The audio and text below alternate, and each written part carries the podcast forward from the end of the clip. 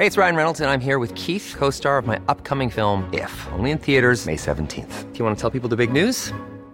All right, I'll do. Sign up now and you'll get unlimited for $15 a month in six months of Paramount Plus Essential Plan on us. Mintmobile.com slash switch. Upfront payment of $45 equivalent to $15 per month. Unlimited over 40 gigabytes per month. Face lower speeds. Videos at 480p. Active Mint customers by 531.24 get six months of Paramount Plus Essential Plan. Auto renews after six months. Offer ends May 31st, 2024. Separate Paramount Plus registration required. Terms and conditions apply if rated PG.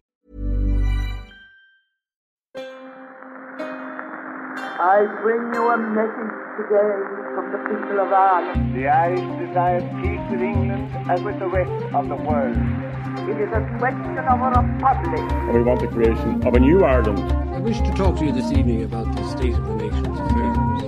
I wish to talk to you this evening about...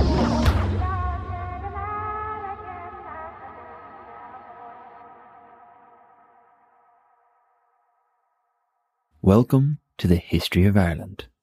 Have you ever read H.G. Wells' novel The Island of Dr. Moreau? Or at least seen The Simpsons Halloween ripoff?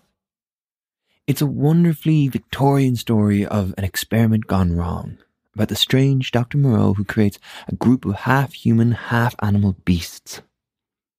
The novel follows a poor shipwrecked survivor trapped on an island gone mad, an island where the beasts eventually escape from Dr. Moreau's control and run amok.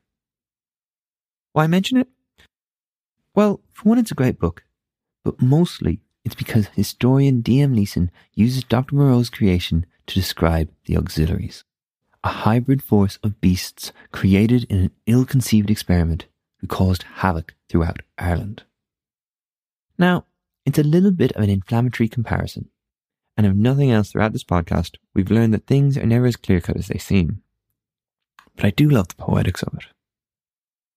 So let's dive in. First of all, I know what you're thinking. A new force of men sent into Ireland to fight Sinn Féin? Yeah, we did this already, Kevin. Remember, you had two episodes all about the Black and Tans. Let's move on. Yes. By July 1920, the Black and Tans had already been in Ireland, causing trouble for a few months. And as we know, things were getting more and more violent throughout the summer of 1920. Increasingly, the Black and Tans working in large groups out of barracks across the country were struggling to combat the hit and run guerrilla tactics of the IRA. And so a new force was created to bolster the Black and Tans, who were bolstering the RIC. And though they often get lumped in with the Tans, they were very much their own unique entity. A new force of elite officers who would take the fight to the IRA. A force created separately, recruited separately, and ran separately from the Black and Tans. They were called the Auxiliary Division of the Royal Irish Constabulary, or simply the Auxiliaries. And their creation is a bit murky, but let's try and tease it all out.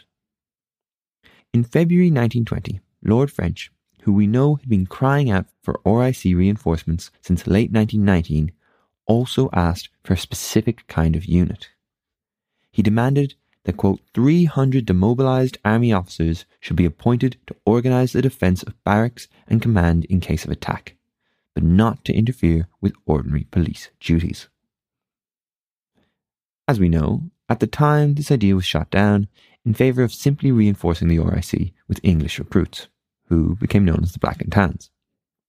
However, over the course of the year, as things began to deteriorate, the idea was reproposed this time by someone much more influential than French. At a cabinet meeting on the 11th of May, Churchill made a proposal described in meeting notes as follows with a view to relieving the continued demands on the military forces and to raising a force more suitable for the present emergency in Ireland, the Secretary of State for War undertook to submit to the Cabinet a scheme for raising a special emergency gendarmerie, which would become a branch of the Royal Irish Constabulary. This, despite all its elegant language, was again turned down. But Churchill's friend General Tudor ran with the idea. And two months later, on the 6th of July 1920, after getting approval, he announced that he had, quote, just recruited 500 ex officers and a number of ex soldiers, which formed a fine body of men, and he felt that given the proper support, it would be possible to crush the present campaign of outrage. Tudor's idea stole a little bit from both French and Churchill. As French had proposed, the force would be made up entirely of ex military men from the officer class. And no doubt influenced by Churchill, Tudor's men would be positioned as an elite force of, quote, temporary cadets. What temporary cadet actually meant is a little unclear. Basically, just that they weren't really RIC officers, but rather a unique sort of special set of recruits who wouldn't deal too much in policing, only in combating the IRA.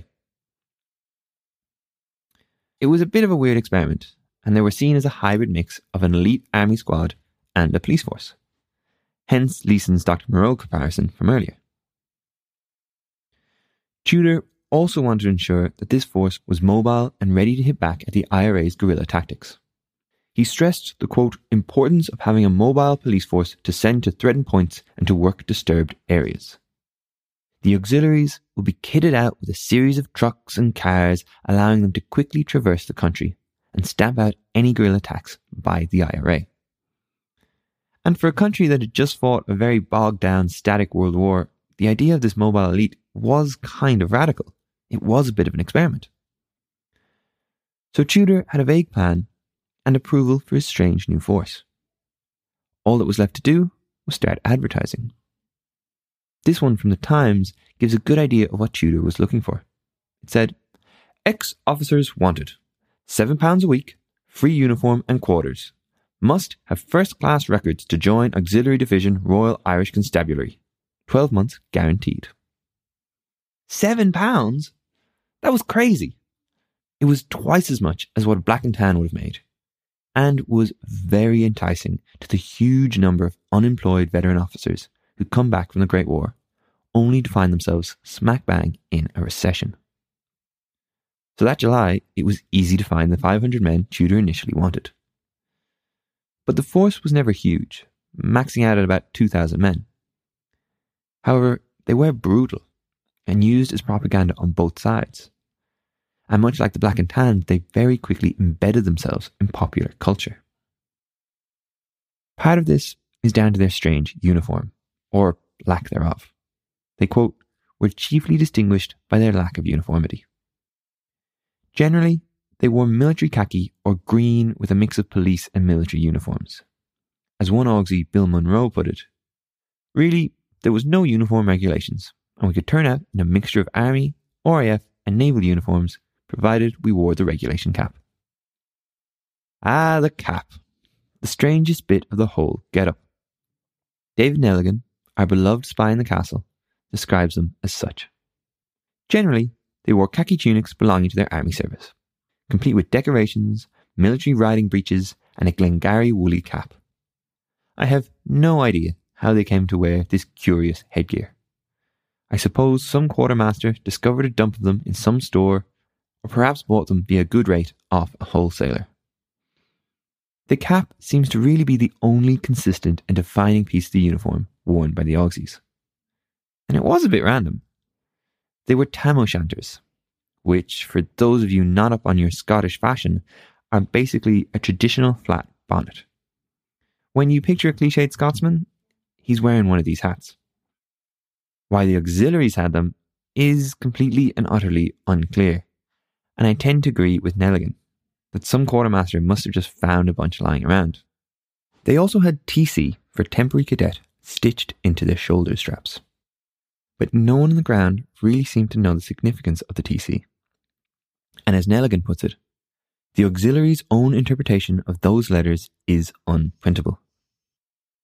What a tease, Neligan. Now all I can do is imagine what TC would have stood for. Hmm.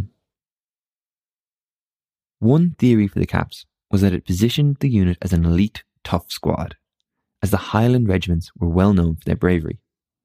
This was compounded by the fact that the auxiliaries were encouraged to wear leather bandoliers and thigh holsters, simply to make them look like badass Americans. As our auxiliary Bill Monroe wrote, some of us were influenced by Western films and wore our revolvers in holsters low slung on the thigh, which looked very dashing, but which were the cause of quite a number of shot off toes, as the enthusiast attempted to emulate the cowboys of Texas. Sounds very elite. The haphazard uniforms made things difficult, and there are actually stories of flying columns and auxiliary patrols getting mixed up by both sides. There's one very confusing incident where Auxies were blamed for attacking a convent, when it was actually the IRA who'd mistaken the convent for a barracks. Or another incident when an Irishman revealed to a flying column that he was a spy after mistaking them for an auxiliary patrol. So, yeah, the uniforms were a tad confusing. But more important than the uniforms is who was actually wearing them. The recruits were all from the officer class, and the majority were ex Royal Air Force. But interestingly, most of them were not what you'd imagine when you think of posh, upper class British officers.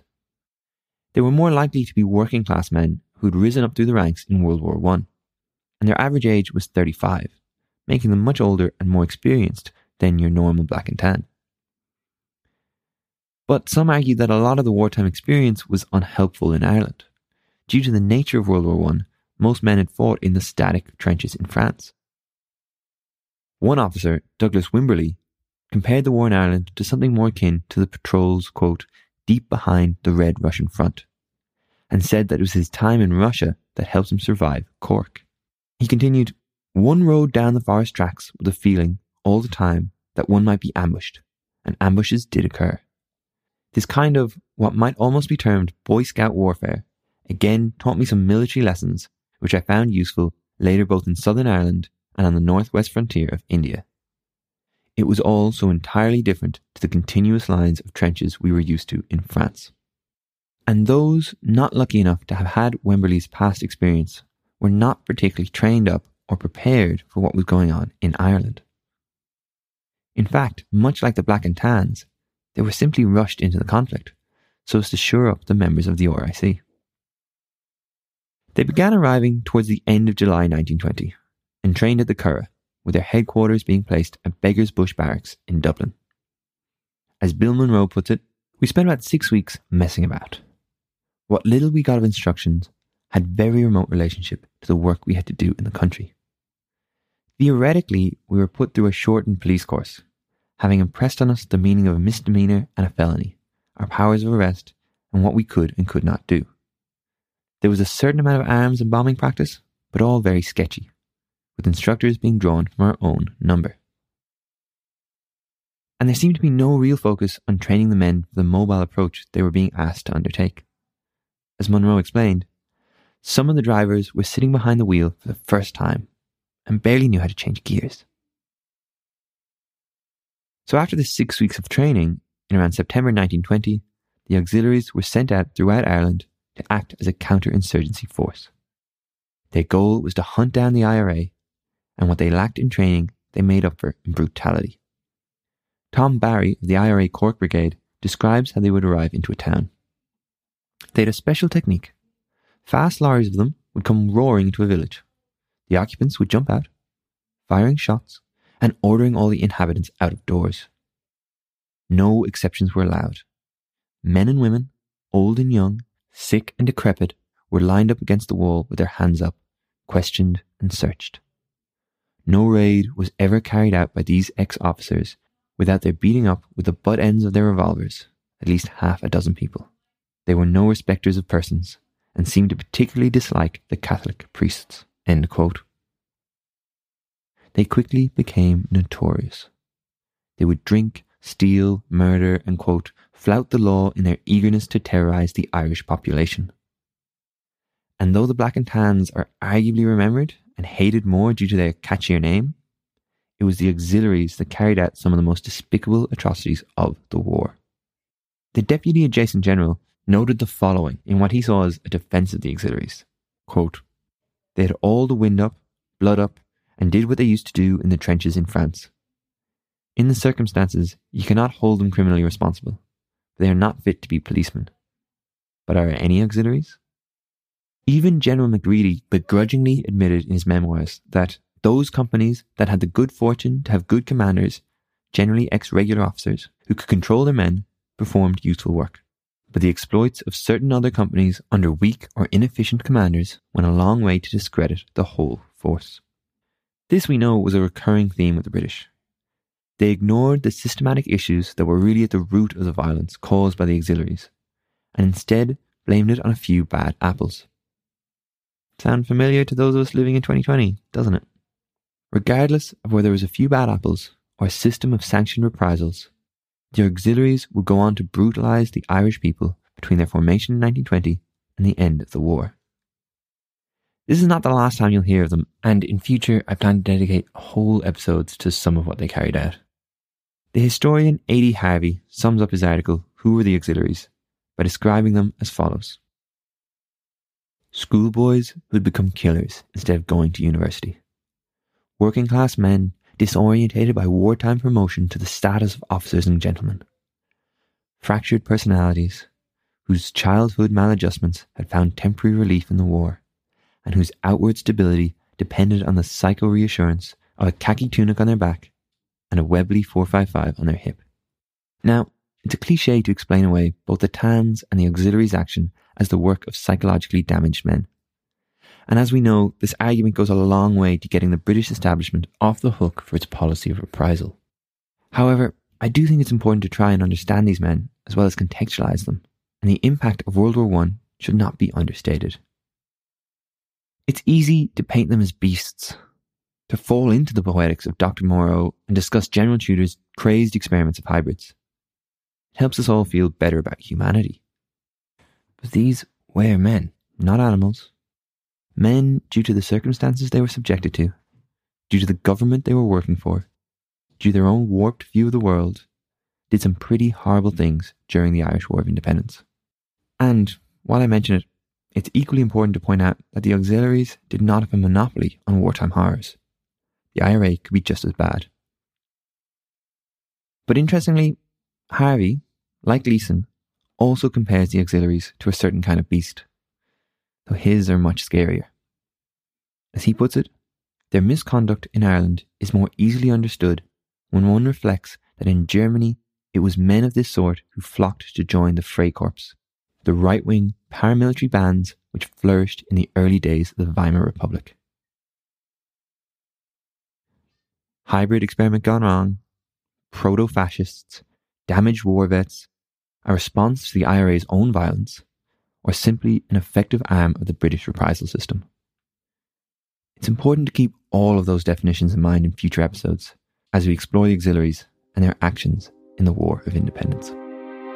Thanks for listening. Subscribe wherever you get your podcasts, and if you're enjoying it, give us a review on Apple Podcasts or tell your friends. It really helps. You can also support the show, buy merch, and get in touch all through our website, thehistoryofireland.com. Or you can follow us on Facebook or Twitter. It's always great hearing from you guys. And if I've made a mistake, please do let me know. The History of Ireland was written and produced by me, Kevin Dolan. Additional research and fact checking by Robert Babington, music by Liam Doyle, and additional help from assistant producer Aoife Murphy. This podcast was recorded in the lands of the Wurundjeri people of the Kulin Nation. Sovereignty was never ceded. Hey, it's Paige DeSorbo from Giggly Squad. High quality fashion without the price tag. Say hello to Quince. I'm snagging high-end essentials like cozy cashmere sweaters, sleek leather jackets, fine jewelry, and so much more. With Quince being 50 to 80% less than similar brands. And they partner with factories that prioritize safe, ethical, and responsible manufacturing. I love that. Luxury quality within reach. Go to quince.com slash style to get free shipping and 365 day returns on your next order. Quince.com slash style.